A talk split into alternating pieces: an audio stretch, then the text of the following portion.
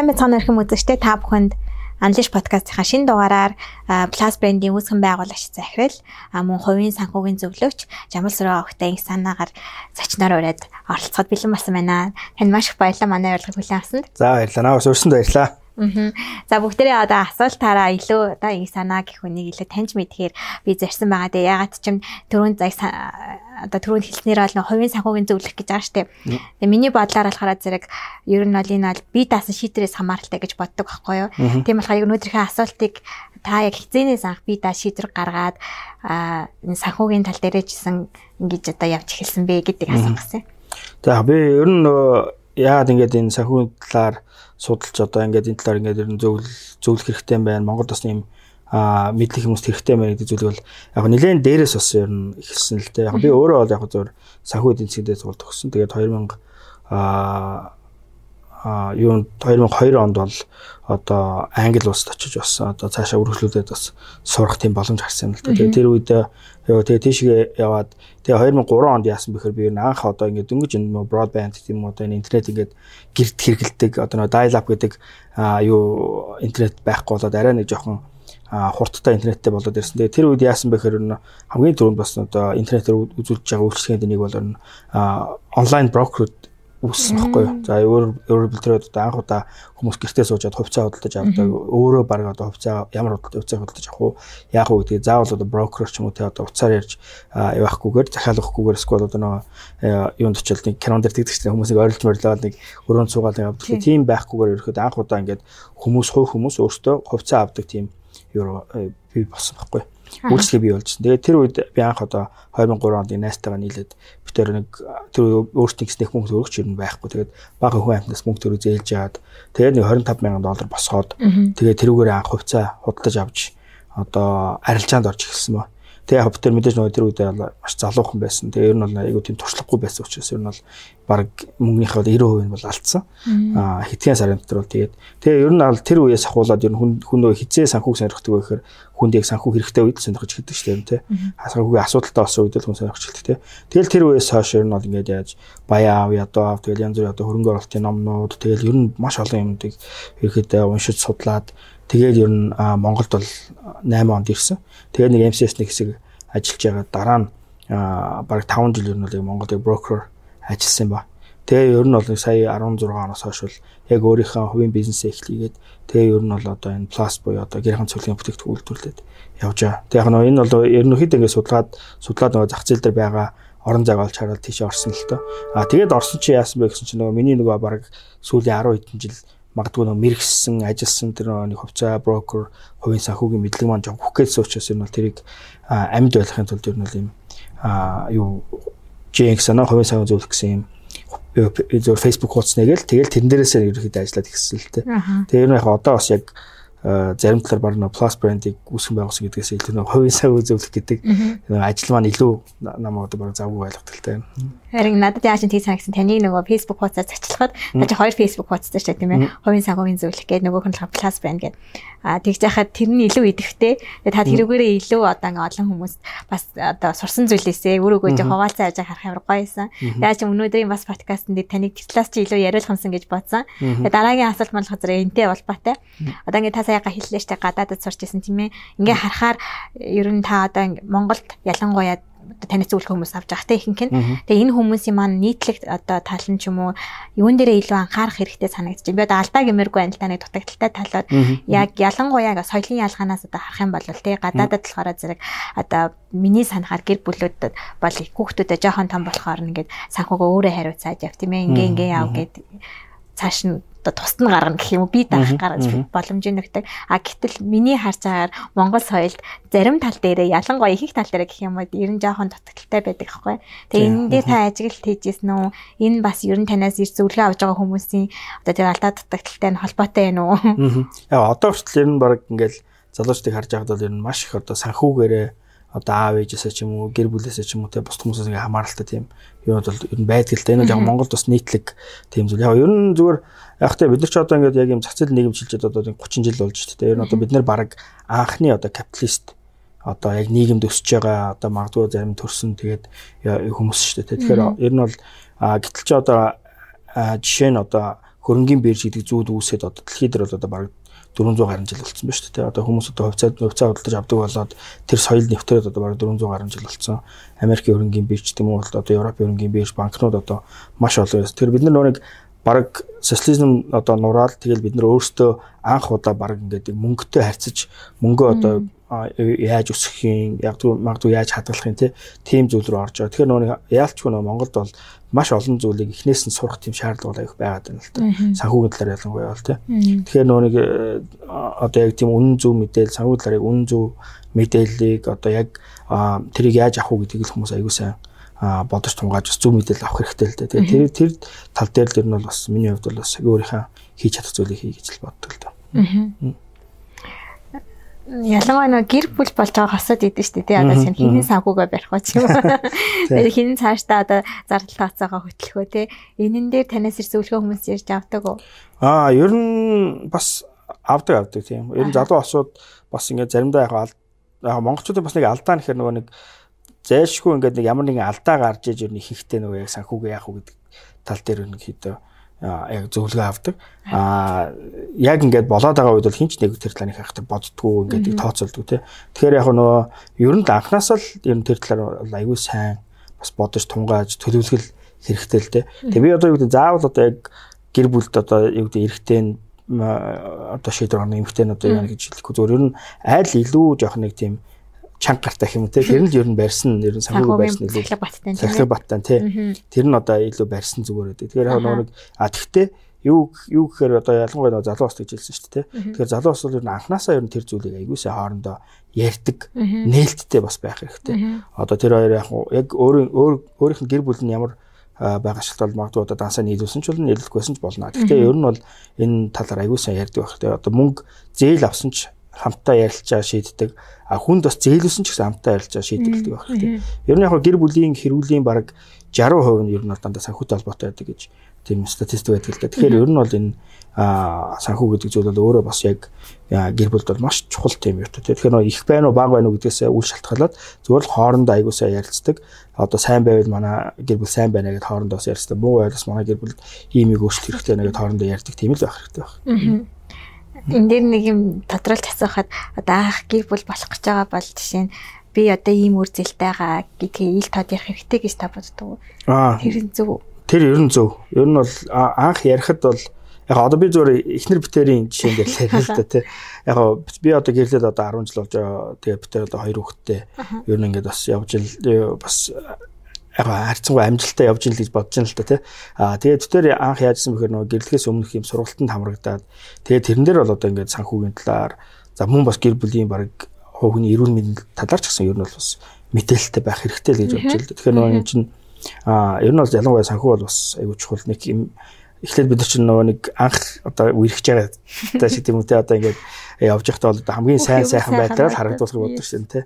Тэгэхээр бас ер нь ингээд магадгүй одоо тийм тэр хичээл дээр бол ялангуяа дээрс ингээд маш олон янзын асуултуудыг асуугаад ингээд нэг юу хагаад явжсэн байхгүй. Тэгэхээр тэр болгоны ингээд магадгүй юу гэдэг гэрлэхээс өмнө ярьж чадаагүй маш олон асуудлуудыг бид ингээд хоорондоо ярилцаад цэгцлэх тийм боломж бас гарч яасан л та. Тэгээ тэр утгаараа бас яг аа залуучдыг бас яг тиймэрхүү байдлаар одоо гэрэлтийн хичээлт ч юм уу те за магадгүй одоо бас нэг гайгүй туршлагатай гэр бүлүүд байл тэднээс зөвлөгөө аваад зөвлөгөө авахд бол ерөөс ямар ч тийм буруутгах юм бол ерөөсөө байхгүй л те. Аа Аа яа ингэж хэлсэн хэрэг ер нь бол манай өмнөх дугааруудаар ч гэсэнтэй өмнөх дугаарын зочноор орсон хүн маань ч гэсэнтэй хувь хүн талаас нь сэтгэл зүгээ яах вэ нөгөө хүнийхээ сэтгэл зүг яаж таньж мэдхүү гэж хэлсэн байхгүй.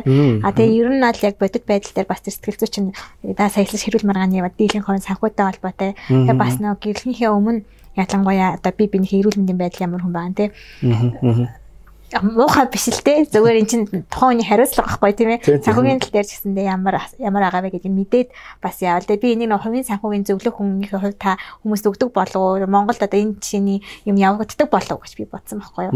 Тэгээ тэр түн тассан дээ. Соёлын ялгаанаас болоод бид нэр зарим нэг юм нууцдээ дээ те тийм учраас асуусан байгаа шүү. Тэгээд баярлаа гэр бүлийнхээ жишээнээс хаваалцсан. Аа та сая түрүүнд хэлсэн чинь plus brand-ийг үүсгэн байгуулад явсан. Энийхээ хажуугаар хийдэг гэдэг. Тэгээ одоо таны одоо жишээ нь plus brand-ийг үүсгэн байгуулад ингээ явахад бидний одоо энэ анлиш подкастын маань манайх чинь болохоор бас нэг өөр нэг Aspire гэх лаунч байд гэсэн сургалт явуулсан. Тэр нь болохоор зэрэг одоо хувийн санхүүгийн мэдлэгийн талаар бас ингээд байвал бизнес эрхлэхэд хэрэгтэй байдаг талаар бас дурддаг байхгүй юу. Тэгээ энэ дээр таны бас нөгөө санхүүгийн бэкграундтай одоо эдийн засч байсан таны брэнд одоо үүсгэн байгуулад явхад нөлөөсөн үү? Ер нь та хуваараа бизнес эрхлэхээр эрхлэх гэж байгаа тий залуучуудад ч юм уу эсвэл хүмүүст одоо хижээл насны хүмүүс ч гэсэндээ хойно эзэн эхэлдэг штэ. Санхүүгийн мэдлэгтэй байх нь чухал гэж үзэж байна уу? Яа тэгэхээр би нэг хичээл хамрагдчихсэн чинь манай сургуулийн багш хэлсэн байхгүй юу ямар ч бизнес эрхэлдэг хүн ердийн санхүүгийн тайлан хараад уншиж чаддаг байх хэрэгтэй. Одоо зүгээр тоо бичих биш шүү дээ тий. Тэр талаар та одоо манай бас төсөгчдөд хийгээд манай Spice руу сонирхож байгаа хүмүүс зөвлөгөө өгвөл. Яг нь ер нь яг бизнес эхлэх чинь бол яг нөө бизнес эхлэгээд ярьж тий. Бизнес эхлэх чинь зүгээр яг мэдээ санхүү бол нэг одоо чухал хэсэг нь За энэний хажуугаар одоо борлуулалт байна, маркетинг байна. За бас одоо ажилчтай бол менежмент байна. За тэгэл үйлдвэрлэл байх юм уу, үйлчлэг байх юм уу те. Тэгэл одоо маш олон хэсгүүд нийлжээж одоо нэг одоо бизнес гэдэг юм болж байна шүү дээ. Тэгэхээр энэ хоорондыг эднэрийг одоо бүгдээрээ ингээд гол холбож яадаг магадгүй одоо хүнээр ярих юм бол одоо гол ингээд нөгөө нэг судас гэдэг юм уу те. Одоо үнээр ярих юм бол магадгүй одоо цусан хангамж нь санхүү байдаг л да ер нь те. Санхүү өөрөө байхгүй бол тэр бизнес бол магадгүй одоо нэг сарын дараа ч юм уу тэгэл одоо түрээсийн зардал цалингийн зардал гэл тэгэл ер нь бол унахад бол маш ойрхон маш бэлэн л явж байгаа гэсэн үг л те. Тэгэхээр нөгөө яг тэр гол судас болсон тэр зүйлийг бол яг би заавал одоо тийм юутай бай гэж бол тийм мэдлэгтэй бай гэж хэлэхгүй. Яг мэдээж нөгөө нэг одоо нэгтлэнгийн гэдэг юм уу те? Нэгтлэн гэдэг хүн бас тийг тустай байгаа шүү дээ. Тэр хүн чинь бол яг мэдээж одоо тайлан балансаар гарах одоо магадгүй одоо тэр асуудлууд нь хариуцаад явж байгаа ихтэй яг удирж байгаа хүн бол одоо яг яг ингээд санхүүг нь яаж л одоо нөгөө нэг анхан шатны те? За манай компани одоо хэдэн төгрөгийн борлуулалт хийж байна.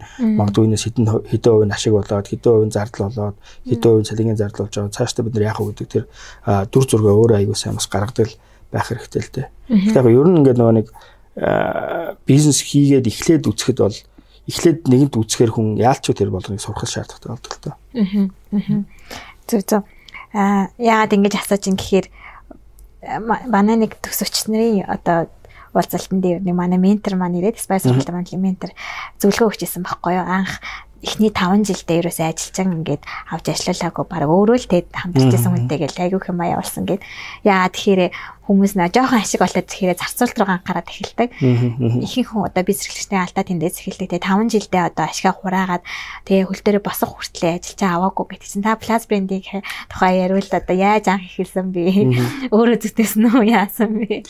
За яг эхний ээлжинд бол зүгээр ингэж л мэрэл. Ер нь яг нэг миний хувьд бол яг бас эхний баг одоо би ч энэ бизнесээ баг 33 4 хүрч эхэлсэн байхгүй аа ер нь бол би эхний магадгүй одоо сургууль төгснөөс хойш эхний 10 жилийг бол яг цэвэр ер нь бол сурахад зориулсан гэж хэлж болно. Ер нь сурах гэдэг нь юу гэсэн үг вөхөр ажлын талбар дээр сурах те. Яг ингээд нөө бизнес эхлэнэ гэдэг чинь болохоор ингээд хүн болгон магадгүй одоо мөрөөддөг зүйл.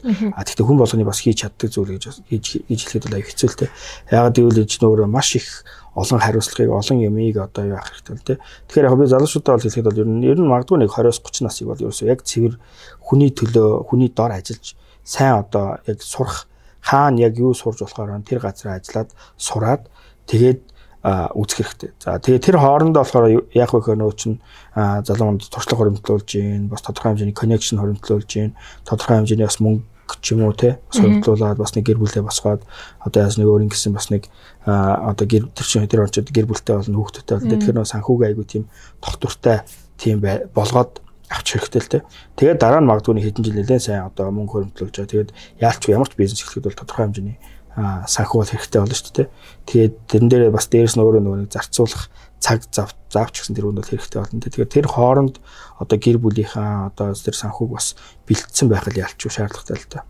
Тэгэхээр тиймэрхүү байдлаар нэгснээр ер нь тэгээд бизнес эхлэнэ гэдэг чинь одоо хэний ч хараагүй, хэний ч мэдэхгүй, хэний ч одоо итгэхгүй байгаа тэр зүйлийг бүтээх эхэлж байгаа шүү дээ ер нь. Тэр одоо юу гэдэг нь плас гэж байхгүй байсан бол одоо плас гэж байхгүйсэн бол юу гэдэг Монгол улс нэг хайхтар тэр нөлөөлөхгүй шүү дээ. Одоо юу гэдэг өөр одоо ямар ч бизнес байсан тийм магадгүй MCS байхгүйсэн бол өөр оронд нь бас нэг өөр компани байж л байгаа юм тийм. Тэгэхээр ерөөс анх одоо founder буюу одоо тэр анхны хүн бол ерөөсөө магадгүй баг одоо одоо юу гэмтэй магадгүй одоо хамгийн анхны одоо тэр бүтээгдэхүүндээ итгэх хүн л болох хэрэгтэй байхгүй. Тэгээ тэр хүн тэрэндээ итгэж байгаа бол цааш нь тэрийг хөгжүүлээд тэгээ тэрийгээ цааш нь одоо зах зээл дээр л хүргэх тийм л тийм л одоо процесс нь. За тэгээд класс брэнд одоо Монгол одоо Монгол цэвэрлэгээний бүтээгдэхүүн гэж ярих тий. Үүсэх хэрэгтэй юм байна гэж олж хараад үүсгэх байгууллага явсан биз дээ тийм ээ. Яг хамгийн анхных нь одоо хэрэглэгч нь бөгөөд хамгийн анхных нь магадгүй одоо юу нь л болж байгаа юм л да. Тэр тэрийг одоо шүүмжлэгч нь дэмжигч нь болно гэсэн үг байхгүй юм да. Би бас харсан та нэг Shark Tank нэвтрүүлэгт ороод хөрөнгө оруулагч болоо гэсэн мэлээ шүү тий. Ер нь ингээд Shark Tank-т бас орох гэж байгаа хүмүүс байвал энэ одоо ямар шатлаар явд юм бэ? Тэг хөрөнгө оруулалт явд юм бэ? Эсвэл та бизнес эрхлэж байгаа хүмүүс өөр ямар нэгэн байдлаар хөрөнгө оруулж хайх чагаад яах хэрэгтэй вэ гэдэг тал дээр та туршлагаасаа хаваалцал. Аа яг Shark Tank яг манайх одоо манай компани бол яг ихний 1 2 жил бол ингээд өөрсдөө ингээд яваад бас ингээд тодорхой хэмжээнд ингээд яг зах зээл дээр ингээд баг багаар ингээд танигдаад байсан л да. Гэхдээ ер нь яг бидний бодоод бодоод юм бол ер нь бол бидний хамгийн чухал одоо бүгд хамгийн үнэтэй нөөц чинь цаг хугацаа шүү дээ. Тэгэхээр нөгөө яг энэ бизнесийг магадгүй ингээд Shark Tank-д орохгүй яваадсан бол ингээд нэг тодорхой хэмжээнд танигдаад явж л байгаа хаа. Гэхдээ Shark Tank бол өөрөө би зүгээр бодохдоо бол ер нь бизнесүүдийг одоо хурцсахдаг бас нэг том платформ байгаа байхгүй. Ялангуяа одоо Монголд байгаа бизнесүүдийн хувьд тийм. Тэгэхээр тэр бизнес тэр одоо юунд шоунд орсноор би бол айгүй олон зүйлийг бас сурсан, мэдсэн, бас олж авсан гэж ер нь боддгоо л доо. Тэгээд ер нь залуучуудыг хэрвээ хэрвээ орох гэж байгаа бол та ямар нэгэн байдлаар юу байх хэрэгтэй. Аюу сан бэлтгэл хэрэгтэй. За нэгдүгээр зүгээр одоо нэг юм бизнес төлөвч юм уу? Зүгээр нэг юм нэг санаа яриад орж болохгүй л дээ.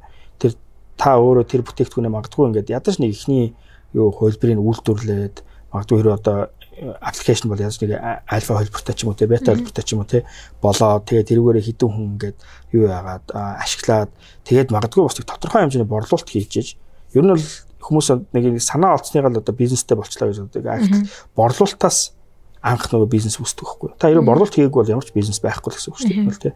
Тэгэхээр борлуулалт хийгээд тэгээд тэр чинь одоо цаашаа юу гэдгийг ашигтай болох яг ашигтай болчихвол бүр сайн. Ашигтай болох ядаж одоо одоо нэг ашигтай болох нэг тийм юутай нэг дүр зураг нь гарцсан байж ивэл тэр бизнесийг одоо хүмүүс илүү сонирх одоо шаркууд бол илүү сонирхол байх л та. Тэгэхээр манай хувьд бас яг л тийм байсан. Ер нь бол ингээд тодорхой хэмжээний хөрөнгө оруулалт хийгээд бизнесээ бас босгоод борлуулалт хийцэн. Тэгээд одоо энэ дээр одоо ингээд одоо хондож байгаа ашиггүй яваад байна. Тийм учраас энэ дээр нэмэлт хөрөнгө оруулаад бас нэмэлт одоо маркетинг хийх юм бол ингээд ашигтай болно гэдэг тэр пичийг л ерөөхдөө шаркууд тавьж байгаа юм л та. А тэгэхгүй бол одоо тэр шаркууд явж сонирхолгүй миний өвч гэсэн бас яг үүндээ бол жоохон цаг үрсэн л асуудал болчихно л тоо. Зөв зөв. Аа тэгээ манай ер нь бол анлиш подкаст маань self leadership буюу хүн хүн хүн өөрийгөө удирдах талаар айгүй асуултад асуудаг. Тэгээ энэ удаа ихтер би танаас зөрүүнээс хойш одоо ингээл сонсож яхны өөрөө их сахилга баттай байна. Таскинг юм байна. Манай ихнэрээс асуухгүй тэгвэл чад өөрөө хэлнэ шүү дээ. Ихнэрийн зочноор дөрөв дараа нэх.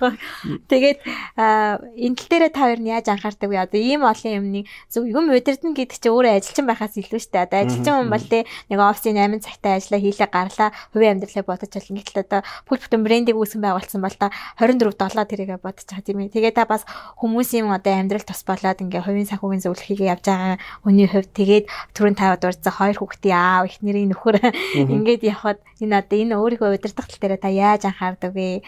Энд дээрээ бас ингээд хүмүүс минь одоо надаас арай жоохон бол ингээрэй гэсэн зөвлөгөө өгвөл.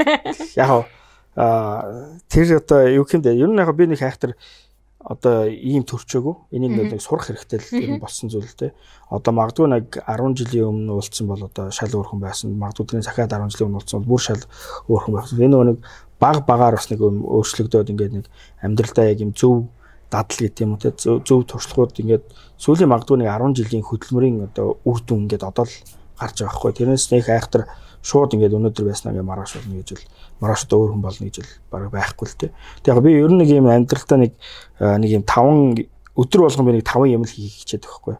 Яг одоо миний яг бас хичээл сууж утсан хүмүүс ер нь нэг юм 5 юм л хийх хичээд. За нэгдүгээр болохоор юу гэхээр би өдөр болгон аа юу гэдэг хайрл буюу одоо би өдөр болгон яг хайртай хүмүүстэй цаг гаргах хэрэгтэй гэж хичээд өгөхгүй. За тэр нь болохоор одоо манай гэр бүл за тэгэл одоо заримдаа найзууд, найз нөхдүүд тэгээд тийм яг чухал одоо миний амьдралыг чухал гэсэн хүмүүстэй л ер нь цаг гаргасан тийм зарчимтай. За хоёрдугаар өдөр болгон би одоо юу мөнгө олох гэдэг зарчимтай. За тэр нь юу гэхээр би өдөр болгон ямар нэгэн байдлаар мөнгө олох юм хийх хэрэгтэй гэсэн.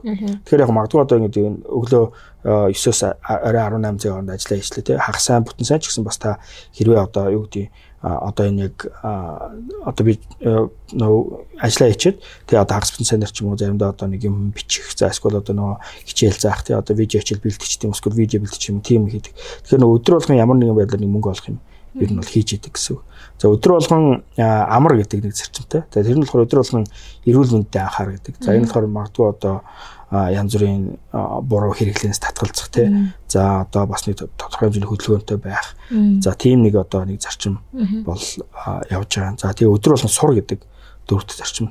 Тэгээ энэ өдөр болгон сурна гэдэг нь болохоор ер нь би голцвол одоо ингээл миний одоо баг хамгийн их хэрэгэлдэг юм бол багтгүй дата ах би одоо 20 гигагийн дата сар болго авдаг. Тэгээ тэр нь ер нь бол бараг л одоо сүүлийн 10 10 хоногт нэмж дата худалдаж авдаг байхгүй. Тэр нь яадаг вэхэр би нөгөө одоо ер нь яг болцоо нөгөө миний ажил нөгөө гадар гадуур ингээл хүн амтаа уулзах тэгэл явж яадаг учраас байнгын нөгөө нэг юу сонсч тэр нь подкаст ч юм уу эсвэл одоо яриа ч юм уу те тийм хүмүүсийн зөвлөгөө юм дэ суралцж байдаг. Тэр болгож дөөрөө надад бас яг ингээ бүр ингээ бичээ суугаад суух суух юм бол одоо сарцсангуу юу хурдан сурах байгаа. Гэхдээ нөгөө байнгын суралцдаг учраас ер нь ингээд нэг юм баг магадгүй нэг лекцийг одоо 2 3 тавтаач одоо сонсох тийм бас боломж надад өгдөг байхгүй. Тэр утгаараа бол ер нь бол би өдөр болгон суралц гэдэг нэг зарчимтай. За 5 дахь болохоор өдөр болгон нөлөөл гэдэг нэг зарчим. За энэ юу юу гэхээр би өдөр болгон ядчлалын фейсбુક дээр юм шеэрлэх юм бол би нэг хүмүүсийн нэг урам зориг өгөхөөр нэг аятайхан юм шеэрлчээ те.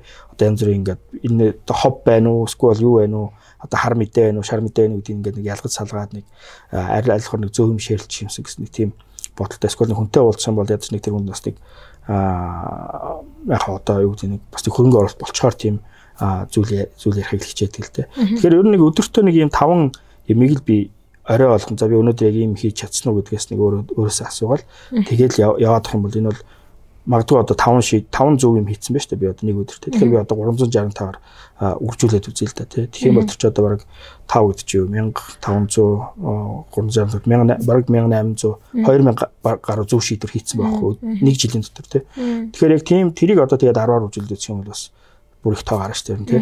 Тэгэхээр нэг тиймэрхүү зарчмаар л ерөөхдөө амьдрах хичээдэг л да. Аа. Яг ч асуумаар л та нэг өдөр шантарч ирсэн үү? Гэтэ зүгээр одоо хүн болгоно л амар сайнаар байх гэж өдөр болго хичээдэг шүү дээ. Тэг ингээд нэг өөрөөс үл шалтгаална нэг орчин тойрны нийгмийн нөхцөл байдлаас жишээ нь одоо карантин ажилладаг ч юм уу тийм иймэрхүү нөхцөл байдлаас та жишээ нь шантарч байхдаа үедээ яаж буцаж иргэн босдог вэ? Эсвэл за нэг 5 хоног шантраадгаа гэж юм уу бас. Харин тэгэл өдөр болгон шантарч байна л. Яг энэ ч нөөрэ яг ер нь бол яг мэдээж юу гэдгийг амьдрал зөндөл бол асуудал гарна тий одоо бизнес дээр ч гэсэн одоо энэ пластик бол босгож яхад ер нь баг буруу болж болох бүх юмнууд ерөөхдөө буруу болж исэн одоо э, ер нь бол тэгэл амьдрал дээр дандаа тийм асуудлууд гарч лээ. Тэгээ нөгөө нэг тэр болгоныг ингээд даваа туулаад гарах болгонд ер нь бол хүн ямар ч байсан ингээд нөгөө цаана гараад ингээд гарах болгонд нэг хүн чинь ингээд заа нэг гой болчлаа шүү гэдэг. Тэгэхээр нөгөө ер нь нэг а одоо муу ямар нэгэн одоо шантрах үе гарлаа гэхэд бол тэр бол угаасаа юу зөвөр төр зүрийн асуудал тий. А ямар нэгэн гоё юм боллоо гэхэд бол тэр бас л төр зүрийн асуудал байхгүй. Тэгэхээр ер нь нэг юм бүх юм нэг юу гэдэг чинь тий нэг хуучин зөвхөн юу гэдэг чинь тий бүх юм төр зүрих гэдэг тий одоо сайн ч юм төр зүрих муу ч юм төр зүрих гэдэг тий. А гэхдээ ер нь бол нэг юм тренд нь одоо ингээд дээшээ явах дээшээ явсан тийм л байх хичээдэг хичээдэлтэй юм аа. Тэр амьдралд бол одоо асуудал бол аюух гарна. Тэгээ тэр болгоныг бол за энэ бол төр зүрх юм аа. Магадгүй одоо 2 3 жилийн дараа ч юм уу 10 жилийн дараа би хаана авах вэ гэдгээл аюу сайн бодох хэрэгтэй. Тэг чинь бол байдал дээр аюу сайн сэтгэдэг. Тэгээ тэгэх юм бол тэгээ ер нь бол яг өнөөдрийн нэг жоохон асуудал за том асуудал ч гэж болно тий. Тэр болгоныг бол даваал гаргах л байх л та. Аа. Танд маш их баярлалаа. Та өнөөдөр нөө 5 зарчмынхаа нэгийг хийчихлээ шүү дээ. Нөлөөлөх юм. Тэгээд манай зочноор одоо оролцож манай урилгаар хүлээж авсанд маш их баярлалаа. Тэгээд үзэгчд маань ч гэсэндээ манай их санаа зочинтой холбогдохыг хүсэх юм бол чөлөөтэй холбогдоорой. Комментээр асуувал пэйжийн шеэрлж өгнө. Тэгээд бас бид нарт урам зориг өгдөгт баярлалаа. Facebook дээр дандаа хар мэдээлэл биш гоё эргэн нөлөөллийг үзүүл хийсдэг. Тэрээс нь түрүүн дас яац чим би ихэнх хүмүүстэй ярилцж хахад яг тэр хайртай хүмүүстэй цаг гаргахлаа нэг дуртаад байдаг байхгүй. Ер нь аль над ихэвчлэн өөрлөгөө ингэж нэг таталцсан маягаар ингэж нөө ярьжсэн. Тэгээд таныг бас сонсох гоё ялла. Одоо ийм үзэгч маань гэсэндээ өдөртөө нэрэн гисээ хайртай хүмүүстэй цаг гаргах, өөрийнхөө амьдрал чухал гэж бодсон хүмүүстэй цаг гаргах хийгээд бас нэг ч гэсэн өөрөөсөө дээр хүнийг тэг төлөвшүүлэе гэж бодж ил тэр хүндээ бас цаг гаргахыг уриалмаар байна. Энэ удаагийн маань дугаарыг дуусан туслан үзсэн та бүхэндээ маш их баярлалаа.